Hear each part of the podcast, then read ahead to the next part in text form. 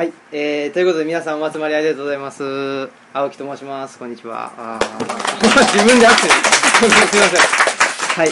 でえっとあのオムラジトホンというイベントを、えーしてまして第2回目が今日なりました。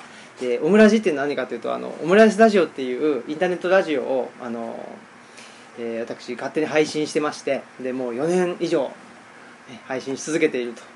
何のニーズもないところで配信し続けていると。空に向かって言葉を発し続けてる。いやそんなことはないと思いますねなぜちょっとおかしくならないのかっていうのがあの自分でも不思議ですけど、まあ、楽しくやってるんですけどそれと、えっと、トホンさん、まあ、皆さんご存知かと思いますけど、えーこの町の本屋さんですけどね、まあ、奈良奈良で一番のはい素敵さですね、はい、素敵本屋さん素で敵な本屋さんだと思っておりますんで、まあ、えーそのうんトホンさんと一緒になってイベントさせていただいているということでこの2回目が、えー今日です。でゲストですけれどあの太田明日香さんです。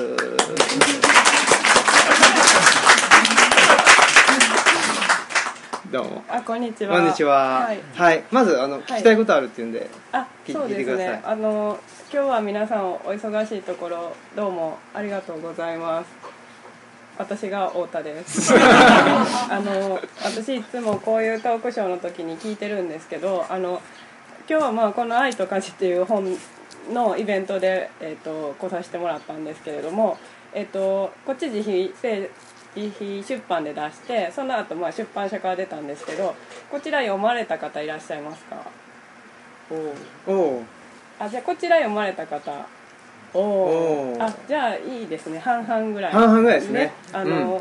ちょうどいいいい塩感じ梅だと思います。ちょうどいい4倍はい、はい、わかりました。昨日は、はい。なんかすごい10人中8人ぐらいみんな読んでてなんあか濃い。濃い感じでした。感じで。はい。あ昨日もね、うん。えっ、と常滑であそうなんですこういうインベントがあったんですよね、はい、そうなんですよ。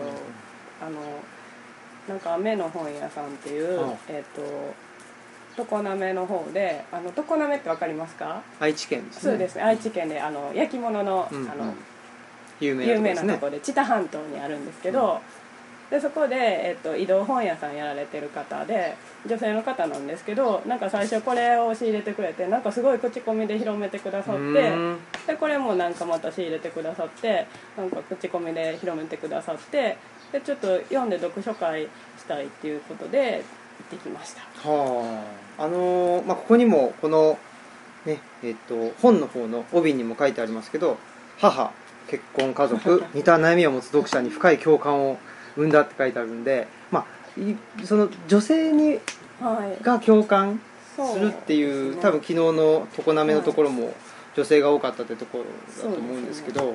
なんか10人中9人ぐらい女性でで男の人はまあちょっと彼女さんに連れてこられたみたいな感じで。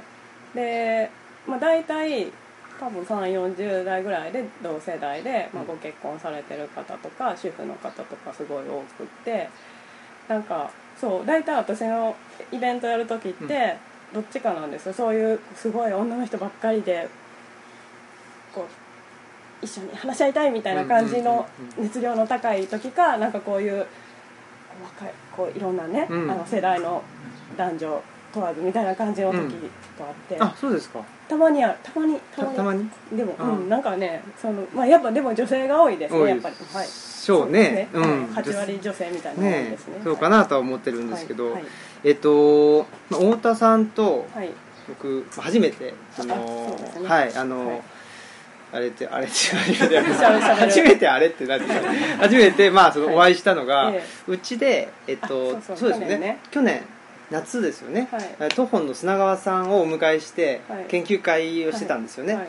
その時にあの、ね、福井からねその梅沢さんと一緒に来て、ね、いただいて、まあ、今日も福井からね来ていただいてますけどね。ね。ありがとうございます。それでえっとで来ていただいて、ね。でまあいろいろとまああのはい。うちはその東吉野村というところで、えー、と施設の図書館をしておりまして、でまあ図書館なんで本を貸し出したりとかあとはそういうイベントしたりしてるんですけれど、まあ、そのイベントに来ていただいて、はい。で、まあ、お話ししてたんですけどね、はい。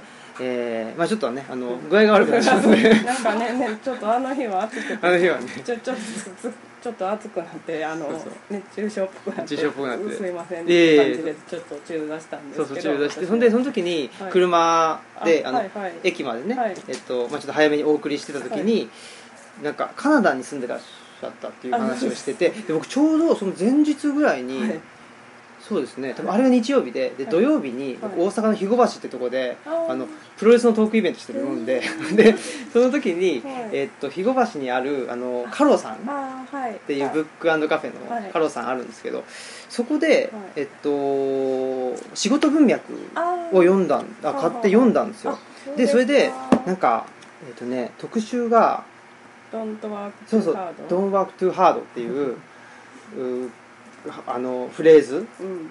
ではい。なんかまあ仕事が人生の全部じゃないみたいなはい。こととかっていうんでなんかバンクーバーの話を僕読んでてでああそうなんだと思ってちょっとカナダ付いてるなと思ってうん。勝手に感じてたんですけど それ返したのが太田さんで当人だったっていう。でもそれあんま気づかずにたはい。なんかその後にねメッセージもらって「あのバンクーバーで」とか言ってて「ねあの太田です」って言ってたからあれ？と思ってっていうのがあって、はい。でそでこの記事もすごい共感をす共感っていうのかな？なんかすごい、はいとっても面白く読んでですね。はい、はい。へえと思ってへえとかねそうだそうだと思いつつあのやっぱり働くとは何かっていうのをはい。その時にちょっと考えてた時だったので、うんなんかねはい。その一つの仕事をね残業をたくさんして一生懸命働くっていうのはどうなんかなっていうことを考えてた時だったのですごくあ、うん、面白く読ませてもらって。でその後にまた、えっと、この「愛と家事」の「ジン」の方に出会いまして、うんはい、でこれもですね、はい。まあ、女性に向けて書かれた本だということなんですけど僕も共感っていうのとちょっと違うかもしれないんですけどなんかねはいあの身につまされましてね。私それをすごい聞きたくてそのみやこさんの方から、はい。なんか反省してたみたいな、ね。でこの本読んで反省してたよとか言って。ねことを伺ってたので、ね。反省ってどういうこと？と思って、ね。ちょっと実は今日なんかちょっとはい。お話しするのも、なんかなんかちょっと逆に気まずくなったらどうしようみたいな。ああ追い込んじゃったらどうしようみたいな、えーまあ、うん、なんかねこらみたいな。こらね。まあでも怒りませんけどね。いやいや。はい優しい。優しい。優しい音ですから。いやなんか何なんでしょうね、はい。い、や僕別に反省したわけじゃないんですよ。あはい。あ じゃあ反その辺ちょっと先にそうですよね。はい。反省はしてないんですけど、はい。なんて言ったらいいんですかね。やっぱりえっ、と甘えてる部分っていうのはあるなっていう感じは思いますよね。うん。それがその愛っていう大きななんか言葉に甘えてるとかじゃなくっても、なんでしょうね。なんか一緒に住んでるから、ね、あの言わなくても分かるでしょみたいな。えそれってみやこさんに対してそうですそうです。そうですあー。言わなくても分かるよねとか、はい。あとはまあえっ、とまあ親に対してもそうですけどそう言わなくても分かると。だからあの自分がこういう人間だっていうのって分かってくれてるよねっていうのから話を始めてしまうと、へー。あのーなんかあんまりうまくいかない部分もあるなっていうことですかね。なんかそれをちょっと僕は感じましたね。一つは。うん。うん。なんかでも逆にそれってすごい相手に対する信頼があるからって感じもするんですけど、うんまあ、信信用っていうかねそういうことを言えるぐらいにうん。仲が深いからなのかなっていう感じもするんですけど。ああどうなんでしょうね。ね。どうなんでしょうね。ね。でもうんとねあの、はい。太田さん太田さんと僕って同世代じゃないですかほぼえっと何年？僕83年生まれなんで。あそうですね。私ね82年2年だからはい。っていうのもあって。でまあ大体同じような時代を生きてきたのかなとは思うんですけどはい。はいえーっとご出身が淡路島ですね。そうですね。ではい。えーまあいろいろ読んでいくと,、はい。うん、と僕は出身が埼玉の浦和ってとこなんですけどで埼玉の浦和っていうと、まあ、結構町でですね、ああそう。うん。ディズニーランそれは浦安ですドねでテリーが来たのは浦賀ですこれねよくね間違われる。浦和っていうのはあの浦和レッズがあるんですけどそうそうそうそう。埼玉県の。はい。浦安は千葉ですね。浦賀は神奈川埼玉は海がない。そうなんですよ。ああ分かった分かった。わかった。はいわかりました。奈良と一緒ですね。あなるほど。はい。うんなんで、まあ、ちょっとだからその太田さんの、はい。なんだろうな太田さん結構い,、まあ、いわゆる田舎っていうか、うんそうですね。ね。うんそうですね。言言ってしまうと、ええおっしゃる通りですよ。ははい。結構なんか、ね、はい。あそうそうここにねあの、はい。書いてあるんですよ、はいはい。私は田舎の農村ではい。男兄弟と共に育ったため、はい。家事をする男の人の姿など見たことがなかったと。はい。これ結構大きいなと思っててうちはあの、はい。えっとまずはい。僕はあれなんですよ。うちの、まあうん。両親うんのもとに生まれますね。はい。で,、えーで父と母が離婚したんですあよー。結構へーあの最初の方に。あそうですか。はで2歳ぐらいの時にはい。えっ、とだからあ母とはい。僕で埼玉県に引っ越してきて、うんだから埼玉出身って言ってるんですけど、はい。本当は僕東京都出身あで埼玉育ちってだけなんででもなんか面倒くさいから埼玉県出身って言ってるんですけどまあそれいいんですけど、はい。ほんであの っていうんで、はい。ほんでで、まあ、結果再婚するんですけど、はい。はい。そのうちの今の父っていうのが、はい。うんとまあ、僕が物心ついた時にはもうすでにいて父という存在ではなかったんですけどあのなんていうんだろうかなまあすごくあの、うん。仲良くしてくれるうん。おじさん。みたいな。うん。お兄さんみたいな感じだったんですよね。でその方がその方っていうかうあの今の父ですけどが結構料理とかもしたし、はいえっ、と何ですかね。は料理もしたし、まあうん。えっとお掃除もいするしすごい。そうなんですよ。ほんでえっ、と僕誕生日にその父から「うん。あの桜大戦」って知ってます？アニメ。帝国のそうそうそうそうそう。歌劇団。歌劇団ってその桜大戦の DVD もらったりしてるんですよ。うちの父がね。あとはガガンダムのファーストとかねあーファーストガンダム。だけどそのファーストガンダムだけど、あのはい。海賊版だったんですけどねそれがね。なんだろうみたいな。その当時ちょうど僕小学生だったんですけど。あちょっと世代的にはガンダムじゃないですね世代えファーストガンダム僕はせ違いますね。ちょっと上の人そうが見るもんですよね、そう。そう。でもなんかねインターネットではい。ヤフーオークションがねちょうどそれその時に出始めた時で、へー。なんか海賊版をね手に入れやすかったらしくてそれ結構なんか海賊版だからどうかっていうことでも ないけどなんか結構ねなんかだからね男はこうだみたいな人間じゃなかったんですよ。要するに。あー全然そう。でえっとマンション住まいだと思うんはいで各家族だったしおじいちゃんおばあちゃんっていうのも一緒に住んでなかったし、えーっていうのがあってうん。あんまりですねこの男とはこうあるべきとか、はい。女とはこうあるべきみたいな、はい。そういう環境であんまり育ってこなかったっていうのが一つあるんですけど、はい。太田さんは結構その辺がもうなんかあれですか、と男とはとは女とはみたいなのをそのプレッシャーみたいなうん。のを感じて育ってきたんですか、なんかすごい私すごい印象に残っ残ってるというかなんか親がすごい言言ってたのはなんか私は昔子供の時はすごい実実家が好きでなんかいつまでもここのうちの子供でいたみたいなこと言ったけど、母親がなん。かあんたはお嫁に行くからまたよそに行くんやでみたいなこと言われたらしくてうすごいショックを受けてたらしくてでやっぱ女の子はもうお嫁に行くものみたいな外に行くもの、うん。でうちあの弟がいるんですけどで弟がまあ家を継ぐものみたいな感じはすごいビシッとあって、でなんかまあ普通に農家なんで畑とかしてるんですけどなんか弟二十歳過ぎてなんかおじいさんがもうちょっと年取ってみたいな時になんかうちの敷地はこの辺やみたいななんかこの田んぼの境界とかいろいろ弟連れてなんか教えてたらしくて。なんか私には全然なかったからあああやっぱりこうこういう世界なんやみたいな感じで、なんか男らしく女らしく的な感じはな感じとかうん、なんかあんまりその専専業主婦になってとかその男が稼ぐもんやみたいなところはなんか薄かった気がするんですけどななんかそういう昔っぽい家っぽい感じは、なんかすごいビシバシと。ビシバシうん。とでなんかお祭りとかもあってうちはなんか父親が婿養子なんですけどあえっと南淡路って淡路島の南の方の出身なんですけどなんか春にあの春祭りがあってだんじりとかあの引引いたりするんですけどであの岸和田みみたいに走り回るんじゃなくてもあの引っ張るだけなんですけど、そういう時とかも大体祭りに行った男の人が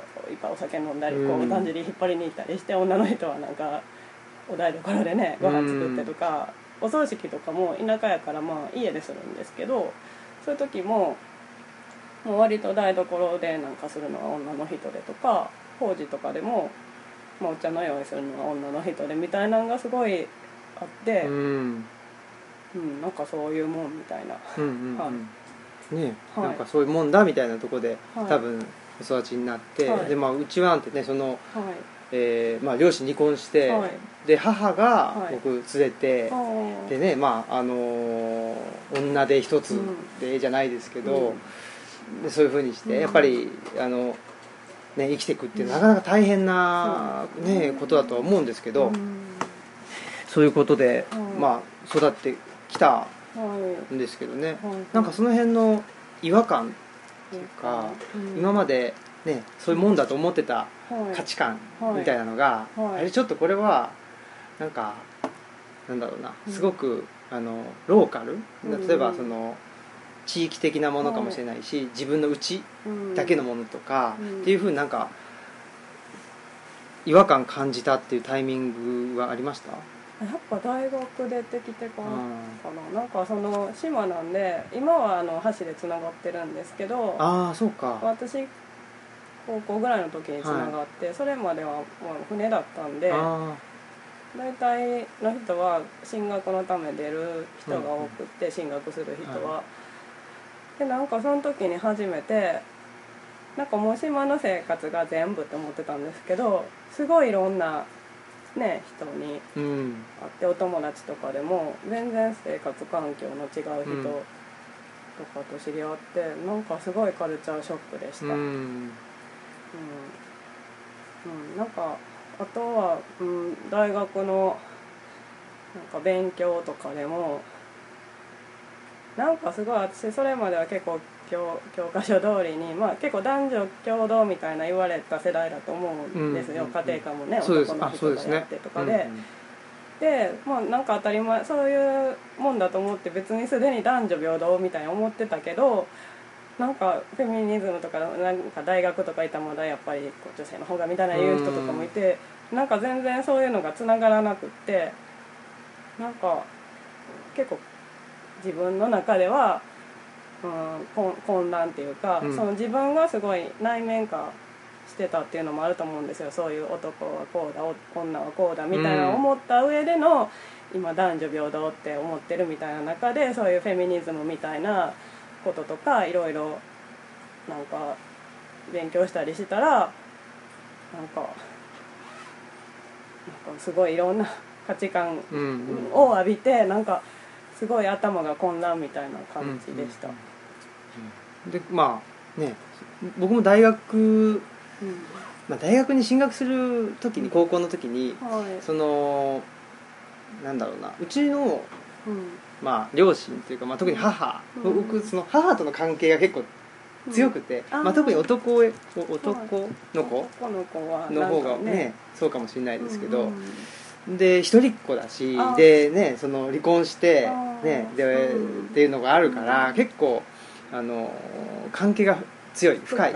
うん、そうなんですよ。うん。であんまり僕反抗期っていうのがなくて、えー、そうですか。やばいですよね、うん。いやえなんか私はそう書いたようにはい。30ぐらいからいきなり来たんでそうそう多分同じような感じかもしれないです。わうん。同じようっていうかねでも反抗期らしい反抗期はなかったんですよ。へでうん今が一番もしかしたら僕反抗 反抗期っていうかその直接反抗しないんですけど、あはい。なんかす好きなことをうん。ね、わーって。喋ったりとか、うんうんまあね太田さんもはい。この本をね、はい。まあ、読んでいただいた方は分かるかもしれませんけど、うん。結構ね、はい。あこんなことをね、はい。あ僕はあのなんだろうな、うん。あ思い切ったなとは思わなかったんですけあどはい。なんかあすごい正直あ正直だなっていうか、はい。正直さを出すと、はい。なかなかね世の中ってそれによってねうん。摩擦が生まれたりとか厳しいじゃないですか、はい。だからそういう意味ですごい正直だなと思ったんで、僕はあの心にはい。すごいあの刺さったっていうのがあったんですけどはい。なのでまあ僕はね、まあ、こういう形ではないですけど、はい。なんかね好きなことわーって言ったりして、いるんですけど、はい。で、まあ、高校から大学に行く時に好きなことしなさいよっていうふうに言われてたんですよ、ほんでえっ、とじゃあ好きなことしようと思って、はい。で考古学を勉強しに大学に行き、うんうんで好きなことしようと思ってうん。大学院に行き、で博士課程にはい。もうね好きなことしようと思ってうん行ったんですけど、うん。でまあ、今も好きなことしてるんですけど、あのーはい。そのタイミングで、はい。まあ、今の妻と結婚するんですよ。それがね、うんあのーうちの母からすると、はい。ちょっとねうん。なんだろう、まあ、好きなことしなさいよっていう風な形ではい。言ってた。ですごくなんかねあのリベラルなはいはい。感じだったわけですよ、うんうんだからそれこそ、まあ、フェミニズムっていうのも、うん。ね、うちの母だと今60ちょっとなので、うんうんフェミニズム出始めみたいな、うんうん。出始めっていうかもう全盛だったかもしれないですね、うんうん。でその頃に通ってきた方だし、うんで、ね、うちの母はその裁縫してましたけど、うん。その裁縫で短大でなんか教えるとかね、うん。そういうこともしてたので、うん。やっぱりねあのその社会で活躍できるのは男性だけじゃないと、うん女性も活躍できるんだということで、えー一生懸命やってた、うん。でもそれがまあ結婚とか出産によって、うん。そうじゃなくなって、うん。で、えー病院に、うん。知り合いの病院に、うん。あの勤めてでうん。僕を、まあ育てるという道を、うん。まあ、選選ぶというそうねせざるを得ないうん感じだったんですけど、うんだから好きなことしなさいよと言って僕は好きなことしたしたんだけども、その、うん。ね、で僕はまあ好きなことの、ね、中に そのうちの奥さんと結婚するっていうのも、好きなことだからうん入ってたんですけど、うんそれは、はいね、やっぱりそう母からすると、うん。それは好きなことではないと。え。わかります？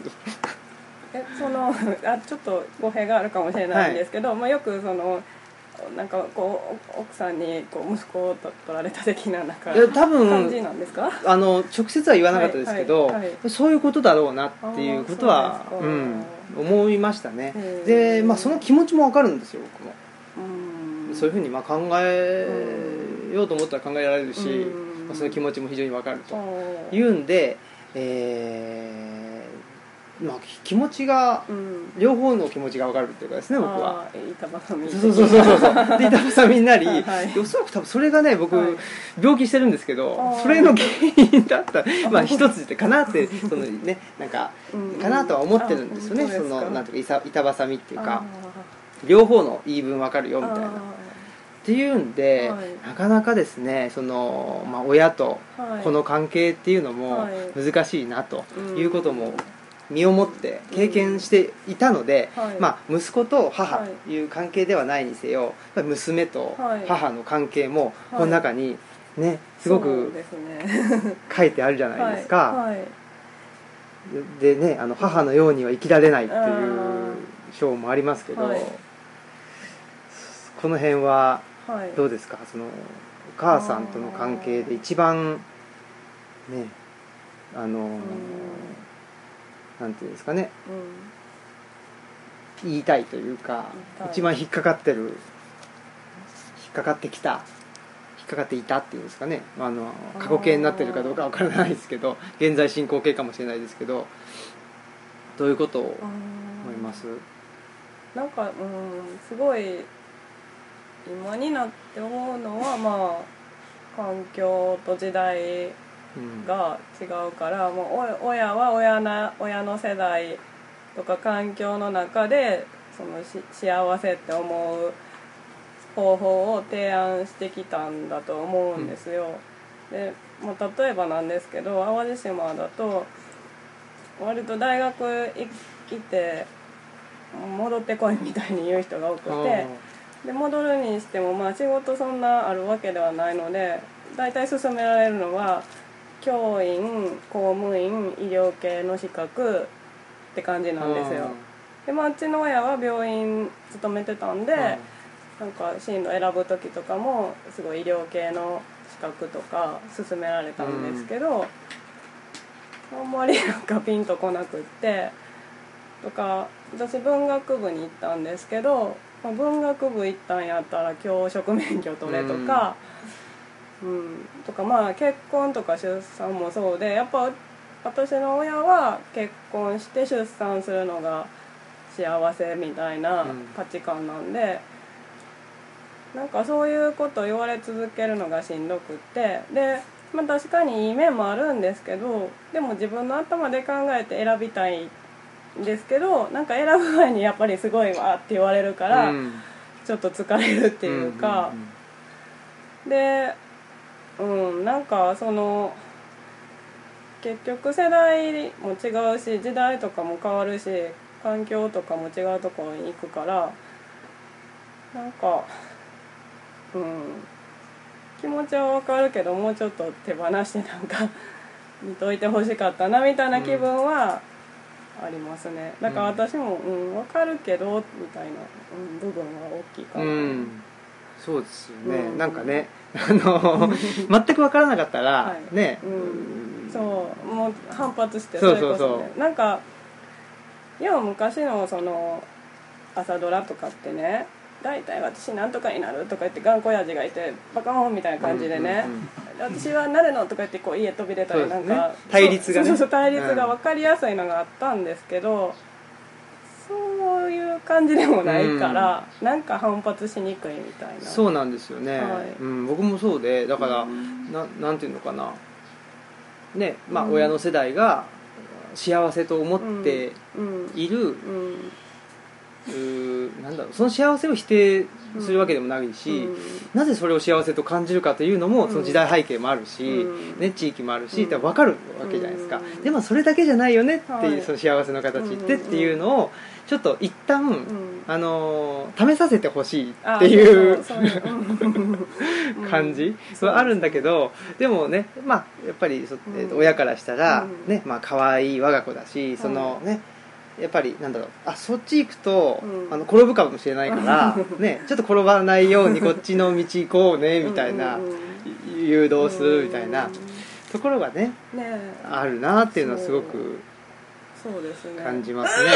ほんまにそれは思います。うん。あとは、まあ、多分なんか最近私の周り妊娠して出産する人多いんですけど、友達とかでなんか話聞いてたらやっぱお腹にいて出てきたらやっぱお腹にいる間とかはすごい自分とつながっててあで子供の間ね赤ちゃんの間とかもずっと四六時中世話してって感じやとなかなかその自分とその子供を切り離すのがうん。なんか難しいのかなって思っててなんか私も全然その今までは子供の視点でそれでなんかそういう自分が妊娠みたいなの想像したことなかったけど想像したらなんか母親がいつまでも子供を可愛がって子供みたいに扱うのもなんかしょうがしょうがないというか、うん。まあうん。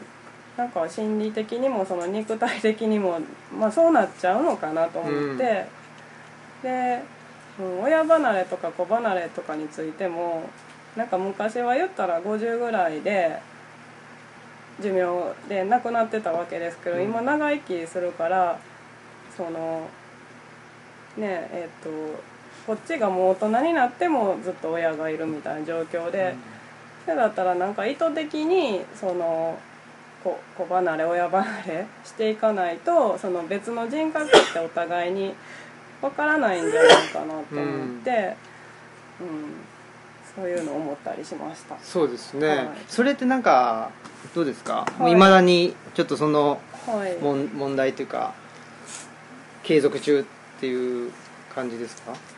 それが、うん、と昨日もなんか喋ったんですけど、はい。なんかなんかね私の親はこれを本読んでるかちょっとわからないんですよ、うん。で私からは言ってないんですけど、で、まあ、出るのは知ってるっぽいんですよ。うちの父親はフェイスブックとかなんかやりまくってるんで。そうねやりまくってる。うんやりまくってるっていうかなんか私の淡路島の友達とかとも普通に友達なんでまあそう。と思うんですよ。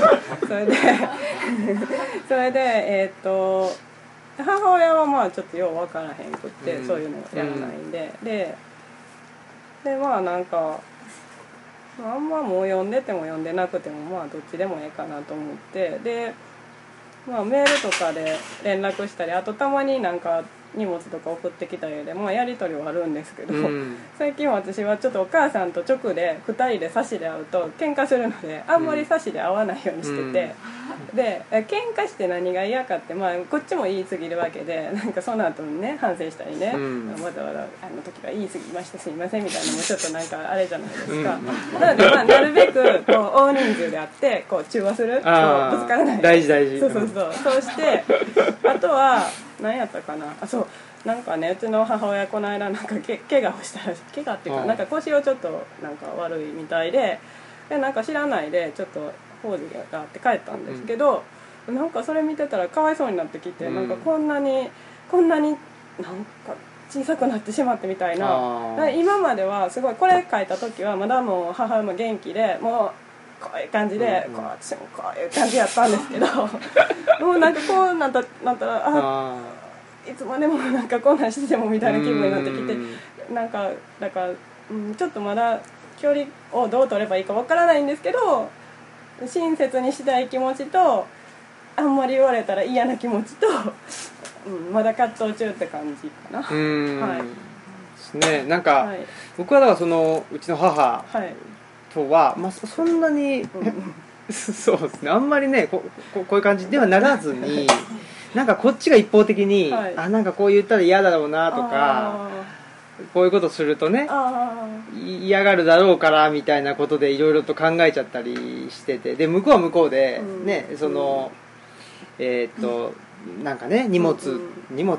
なんて言うんだろう。なんかねあの良かれと思ってこれを送るとはいこっちが迷惑があるだろうからとか言ってでその結果どんどんなんかね疎遠に。なっていくっていうかなんかねどんどん離れていくっていう感じはあってで僕あの、はい。僕らも最近はそのルッチャっていうねあジンを出したんですよ、はいはいうんうんでベースで売ってるんですけど、うんインターネットの。う、んでそのインターネットになんかね、あのーう注文があって、はい。でうちからあって そうしたらどうやらうちの父が母の名を借りて注文してるみたいな。何してんだみたいなことなんですけど。なななんでしょうわかんないです。そういうね謎の謎の父っていう感じで。うんだから、はい。そういう意味では、うん。なんかねうちの父も、うん。なんかまあちょっとおおあお茶目なところがあるというか。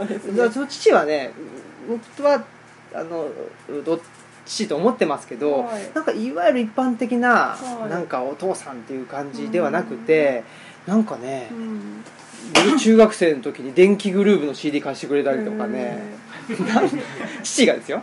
ちょっと年上のお兄ちゃんみたいなそうなんです電気グルーヴとかね、へなんだろうななんかユーミンは荒井由実がいいぞとかね。ー。なんかふっと言ってみたりとかそういうのね残ってるんですよ。うん。であそうするとねあうん。のあ本当だ。とかねちょっと松任谷ちょっといまいちだな。とかね。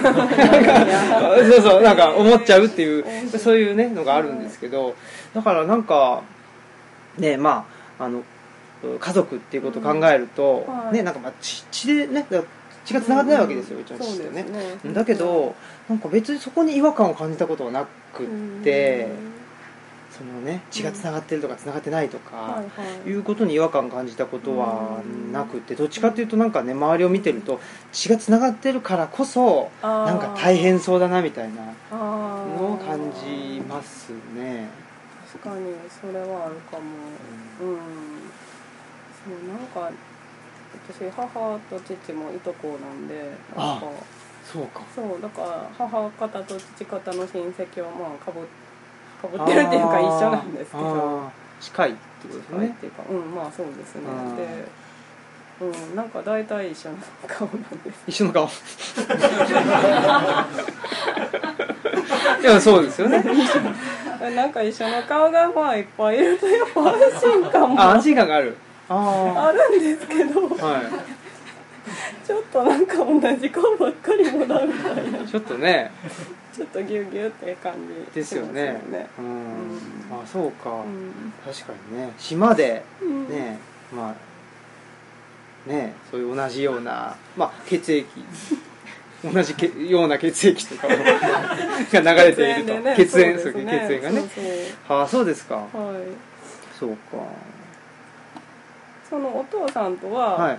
別にそういう普通にやり取りしてるんです。歴あるんですか？えーそうですね。でもねうん。あんまりうん。頻繁ではなくってうんなんかね、はい。ちょっとやっぱり謎の関係というか 距離感はすごいはい。不思議な感じはしますよね、へうんなんなんだろうな。ーうん。なんつったらいいのかな。なんかあんまり本質的な話はしないっていう感じですね。なんかいやだからそんな男友達の延長みたいな感じかもしれないですね。なんかその進路はどうすんだとかね。いうことで一切話さずん。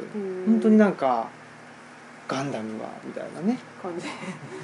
ザクよりグフだみたいなこととかね。そんなまあまあまああの分かるか分かんないかあれですけど。そんな感じですね。で母の方がやっぱりね近いんですよ、うんうんうん。うんでさっきのねお話で、やっぱりお母さんっていうのはお腹の中に赤ちゃんがいたから、はい。やっぱりその自分と切り離して考えづらいっていうね、んんこともあったと思うんですけど、うん。その感覚はなんか僕はね女性じゃないですけど、あはい。なんか分かる気がしますね。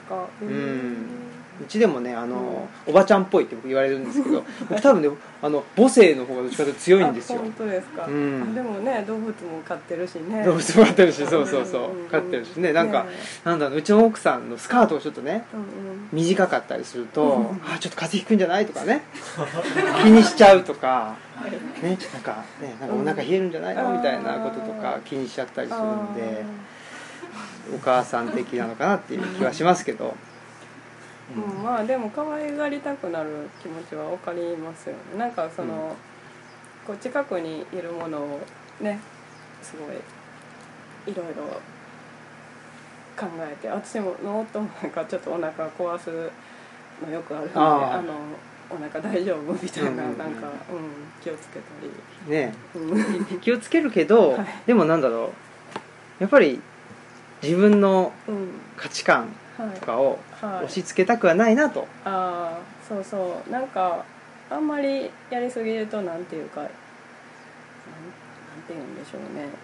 いいいい依存と支配みたいなね、うんそうそうそう。なってくるから。なってくるから。ねうん。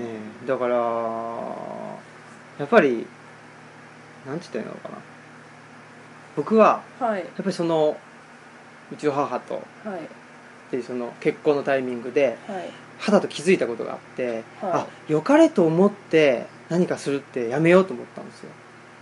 へえなんかどういう感じ？なんか相手の立場に立ってうん。良かれと思ってやってあげるみたいあなあことってはい。本当に相手が望んでるかどうかわからないじゃないですか。ああそうですね、うん、だからそれってすごくなんかね自分のうん。あのーなんていうのかな、まはいあねあの支配っていうことをおっしゃいましたけど、うん。なんかやっぱ自分のあの、えーしたいうん。方向になんか誘導をはいはしようと、うん。まあ、それも無意識にですけど、うん。無意識っていうかなあのよなんか良かれと思ってたから、うん。うんと善意いはい。のもとにそういう、はい。善意のもとに支配をしてるみたいな感じでちょっと感じたことがあって、それを、まあ、うちの母からもやっぱり感じる？その、ね、あなたのためを思ってみたいな感じじゃないですか。はいはい。それをね、うん。まあ、やめてほしいんですよ、はい。僕はもう、周りの人の誰からもそれはされたくないんです、うんへやめてくれと。思うんで、ー はい。じゃあまずは自分からやめようと思ったっていうことがありましたね。そのやめるのもね結構難しいですよね。ね。結構意識してないとうん。すぐやっちゃいますよね、やっちゃいますね、はい、なんか昨日のそのトークイベントでご飯の話になって、で一人の女の参加者の人はなんか私はご飯を作るのが苦手ででなんかか家事も苦手に思っててでなんかあんまり作っても自分でも美味しいと思えなくって家族もちょっとそんな喜んで食べてる感じじゃなくってそのことが辛いとおっしゃっててもう一人の人は逆でなんかもうお母さんのご飯が一番みたいな感じうん。感じで家族の人もその配偶者の人もそれでその人自身もご飯作るのが好きで自分でも美味しいと思ってるような感じででも逆にそそれがなんかそのそんな大したもの作ってないのにそれが一番みたいになって大丈夫なんかみたいな感じでち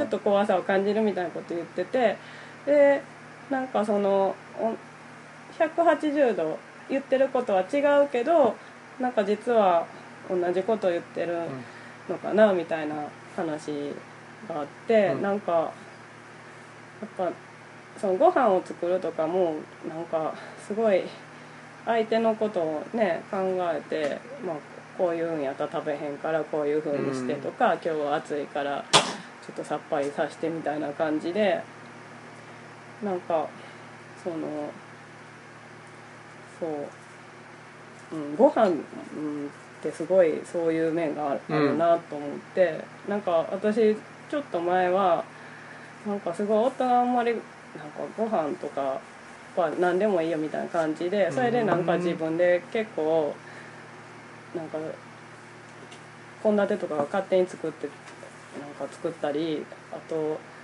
なんか土日もまあ頑張って一生懸命作ってたんですけど、うんうんなんかだんだん疲れてきてそしたら疲れたらなんかお夫に対して当たってしまうっていうか夫にしたら別に何でもいいわけやし、まあ、買うてきてもいいんですけど、うん。なんか買ってくるのは私の気持ちが許さないとか、うん。なんかいろいろあってでなんか最近はちょっとそれはなんか当たるのはなんかちょっと悪悪いし違うなと思ってまああんまりちょっと土日はちょっと休んでみたりとか、そのこういう外出の時とかは前はなんか作ってから行ったりしてたんですけど、うん。作らんとまあ行ってもあんまり気にせんようにするとかでちょっと気持ちを変えてでもどうしてもやっぱりなんか作りたくなって作って食べてへんかったらすごいイライラするみたいなのがあって、そうですね。そうそうそうそう。そうん。なんかちょっとさっきおっしゃったこと、はい。そういう感じなんかなと思ったりうんうんうん。しました、そうですね。いやそのねこの本でその愛と家事ってい。うのがあって、なんか愛ってすごい大きなはい。大きなっていうかある種抽象的なはい。ね、うん。言葉で。で家事っていうのがはい。逆にすごい具体的な言葉だなと思はって、それがまたすごく面白いなと思ったんですけどでも愛と家事ってすごくリンリンクしてるっていうかうん。ねつながってるうんなっていうふうに思ってうん。ででそれはまあなんでなのかなっていうふうに考えた時にうん。一つはうん。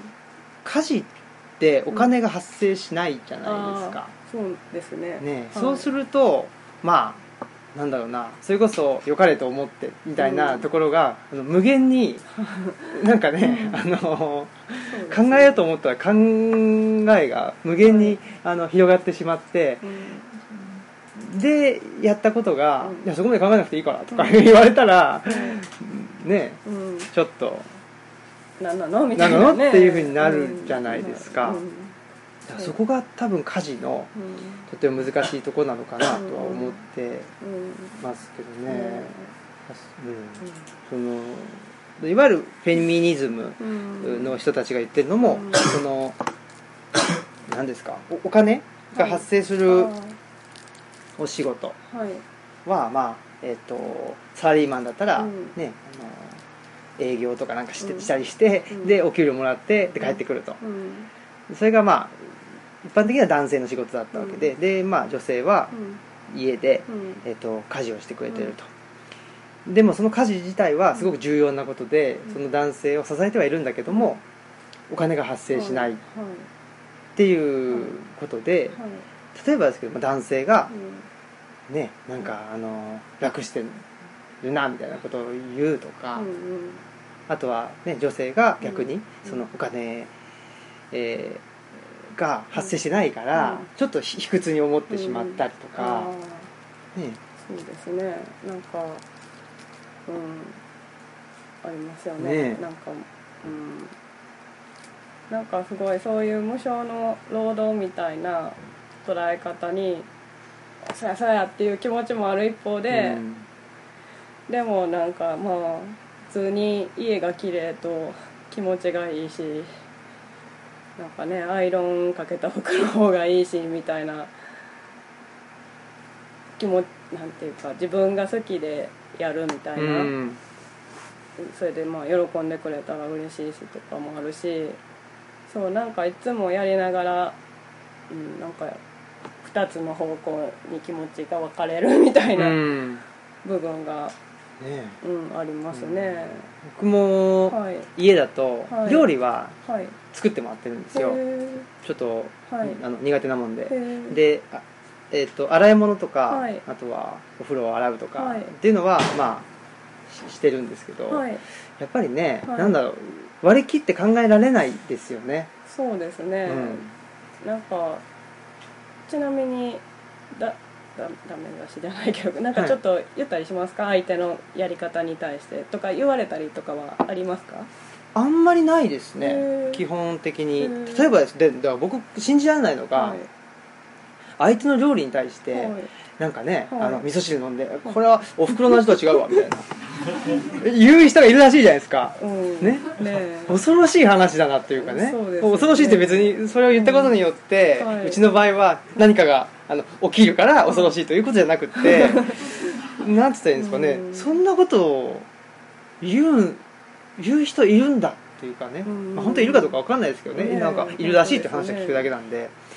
とかうん。ねだからそのまあなんですかね、やっぱりあんまりうん。ね最初の話じゃないですけど、うん自分が当たり前と思ってるものっていうのうを、ね、前面に出しちゃうとうん。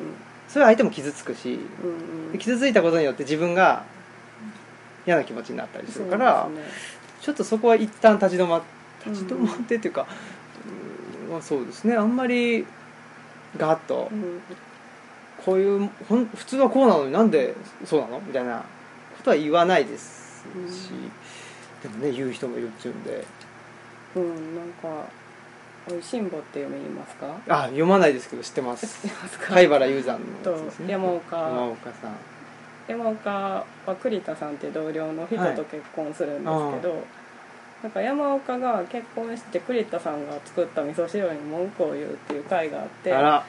なんか山岡は食通なんですよ。それですすごいもうなんか味に細かくてなんかこんなに豆腐を大きく切ったらなんか味噌の風味があ嫌なやつじゃないかみたいな嫌なやつや。ほんでその時なんかまた豆腐をちっちゃく切ったらあこんな豆腐を切ったら豆腐なんだよなんかみたいななんか感じで ほんで栗田さんが切れるみたいな話があるんですけど。それは切れますわ。ね、うん。なんかそう私いつも味噌汁って言ったらその話を思い出して。うんなんかねそう。やっぱりね他人他人と思ってそう接する愛があっても他人みたいな気持ちを忘れてはいけないなってうん。思いますね。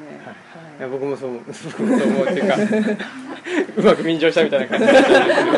で いやそ本当そうですよね。だから何ですかねこの家族ってすごい難しいなっていうふうに思うし、うん。一方でなんかすごいそのななんつったらいいのかな、はい。あのいわゆる家族、うん。その血縁でつながってる家族よりも、なんかすごく気持ちのいい、うん。風通しのいいうん。家族その、なんつったらいいんだろう。血縁関係がなくても、うん。ね、でそれをあの家族というのかなんかコミュニティってね、うん今の言葉で言うのか、うん分かりませんけど、はい。なんかそういう人間集団の関係係ってあるなって思いますね。なんかどっからが家族って捉えるかですよね。そうですそうですそ同居してたらそうなそう。るとかまあねよく言うのはその夫婦っていうのはその生殖の単位みたいな感じで、なんていうんだろうそこがまあ違うから家族家族って言えるんやみたいな他の人間関係と違うから家族って言えるんやとかいう言い方もありますけれどもなんか一緒に家に住んでたら家族みたいな言い方もあるしなんか昔はそれこそその家族が一つの経済単位っていうかねね。の生産の場でね農家さんとか商家とか。それでなんか私はなんかあちょっとこのこれあの「ちゃぶ台」っていう本あに三島社の。はい。はい。あの藤原達史さんっていう人が食べ物のえっ、とことをいろいろ書いてる人で、なんか台所の歴史とかなんかナチスが共同キッチンを作ろうとした話とか、まあいろいろなんか書いててなんか私割とこの人の文章好きなんですけどなんかこう一緒に食べること教食って言ってて、うん。で教食の場があるといいとかあとはなんかえっと子ども食堂みたいな感じでその子供だけじゃなくとかその経済的に貧しい人だけじゃなくってちょっと家事に疲れた人とかがうん。ちょっと食べに行けるような食堂があったらいいなみたいな話をしててなんかいっそもう一緒にご飯を食べる単位で家族みたいな感じでもいいのかなって思ったりする時もあるんですよ。うん。でここルームって知ってますか？あ知らないですあの大阪の釜ヶ崎ってわかりますか？あはい。あの釜ヶ崎ってあの日雇い労働の人が、まあ、たくさん住んでた町で今はもうそういう日雇い労働の人たちは、えー、と年を取ってしまって、まあ、皆さん生活保護とかもらったりしてあの結構今は福祉の町って言われてるところなんですけれどもそこ今バックパックやすもともとそういう、えっと、日雇いの人が家を、まあ、借りるお金がなかったり、まあ、現場仕事でいろんなところに行くから、えっと、家を借りてなくってそのどどやっていうところであの簡易宿泊所に、まあ、泊まってたりしたんですけどその簡易宿泊所が今すごいゲストハウスになってバックパッカーが、まあ、海外からいっぱいあの、えっと、やってきたりしてるんですけどあのそこでここルームって言って前はなんかアートで街づくりみたいなこともしてたんですけど今はまあゲストハウスもやってるところなんですけれどもとかはなんかまかないご飯って言って来た人と一緒にご飯を食べてたりしてなんかでそこやってる、えっと上田さんっていう人はうちのお子さんとかの家族がいてその家族も一緒にご飯を食べるって言っててでなんか一日限りその一緒にそのご飯をなんか食べるけどその家族の食卓でもあるっていうのがなんかすごい面白いなと思ってでなんかそういう感じでなんか、まあ、家家に住むとかなんか閉じてるだけじゃなくってそういうちょっと例えば食卓を開くとかまあねルッチャリブロさんも家を開いてるわけですけど、ちょっと開いて家族家族にお邪魔するうんとか,、なんか家族をちょっと開くみたいな感じでなんか家の中と外がちょっと風通しよくなるとなんかいいのかなって思ったりしました。うんうん。本当にそうですよね、うん。うん。このね藤原さんのはい。ね本とっても面白くて、ね、やっぱりその食べるっていうのがすごく基本的なね、はい。あの人類のはい。行動だと思うんですよね。はいでそれをまあ介して、うん。えっとまあ、コミュニティを作っていったりとか、うん。ねえーまあ、家族とかうん。あそういうもののうん。を考えていくってことってすごく大事だなというふうに思ってて、うん。やっぱりねなんか孤食ってよく言いますけどねなんか大学生があの、はい。トイレの中でねなんかご飯あれ本当かどうか 僕見たことないから知らないですけど、はい。そういう人がいるっていうね、うん。話も聞くし、うん。なんかねあの確かに僕も大学生の時はあの学食はい行くとなんとなくもう席が決まってたりして。ああのサークルはここあのサークルはみたいな感じとかで、あとはねその一人でご飯食べてるのを見られたくないとー。か、ね、そういう気持ちがあるとどんどんどんどんね人に見られない方見られない方で、うんで一人で一人でっていう風になってしまう気持ちもとってもわかるので、やっうん。ぱりねなんかうん。人ってほっとくと一人になってしまううっていう気持ちはね僕はすごくわかるんですよね、なのでそこをどこでまうん。あね別に一人でもいいんかもしれないですけどややっぱりねなんか僕はどこかのタイミングであ一人よりも二人の方が楽しいし、ん。できることがいろいろ増えるなっていうことを感じたので、うん。それがまあ家族だろうが友達だろうが、うん。やっぱり今おっしゃったようにその風通しのいい関係、空間を一緒に共有できる、やっぱりそういう関係性が築ける人たちとうん。一緒にあの遊びたいし一緒に暮らしていたいなというふうには思いますよね、うん。やっぱりその中心にはやっぱ一緒にご飯を食べれるかどうかっていうのってすごく重要な気がしますね。ねえそうですね、ん。確かに。うん。そうなんか家事家事愛と家事も結局家事の中心は食事のうん用意なんかなっていうのがあって、うんうん結構掃除とか洗濯はなんかさままあ人によっては違うかもしれないですよ。潔癖症の人とかはね、うん。さまつ的で。うんなんかやっぱた食べるっていうのが一番にあって多分ね昔の家族だってその食べるための共同体みたいな部分がすごいあったと思うんですよね。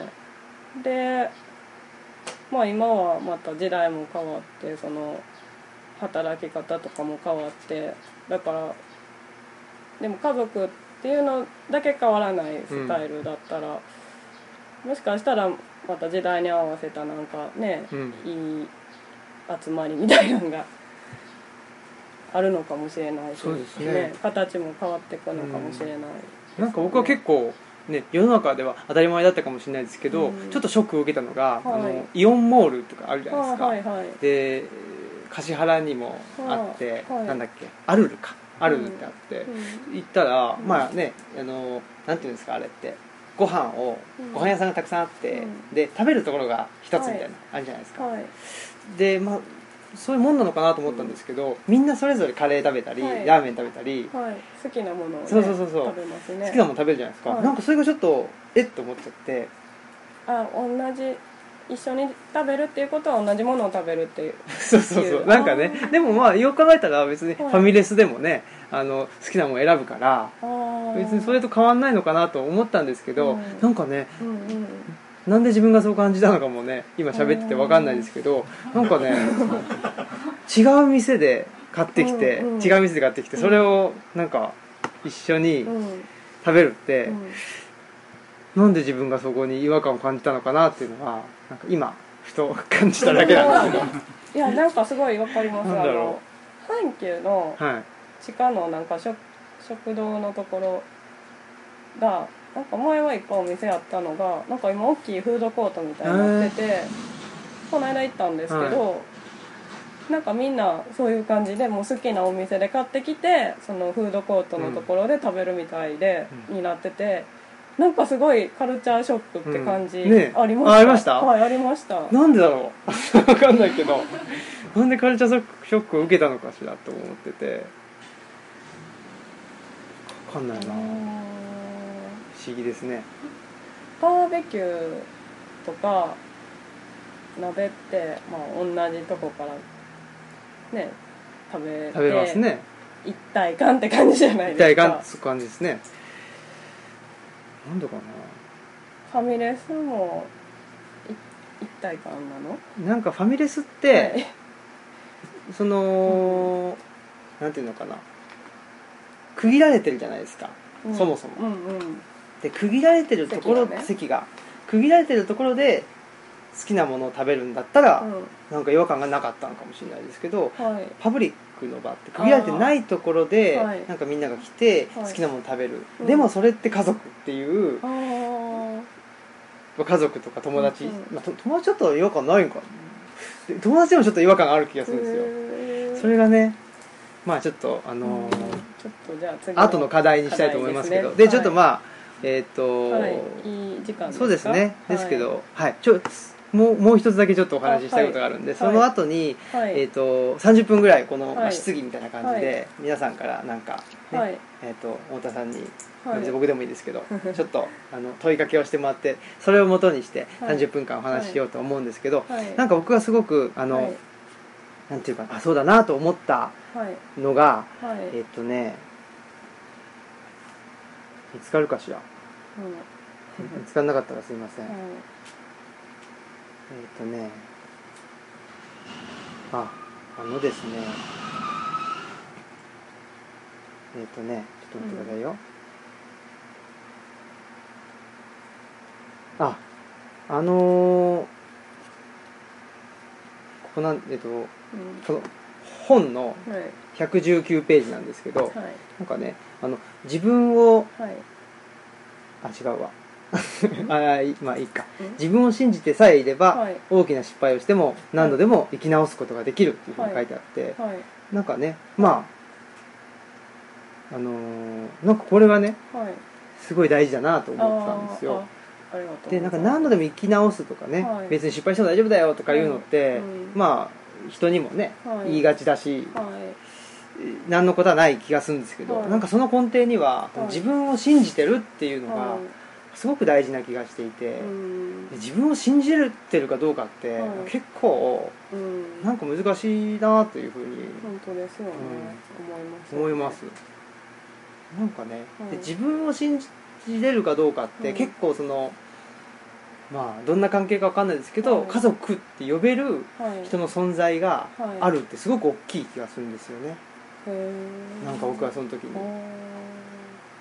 別にそれがね、はい。なんか奥さんだろうが親だろうが、うんねあの家族みたいな友達でもいいんですけど、はい。なんかねその自分を信じれる、はい。なんか自尊心みたいあなー。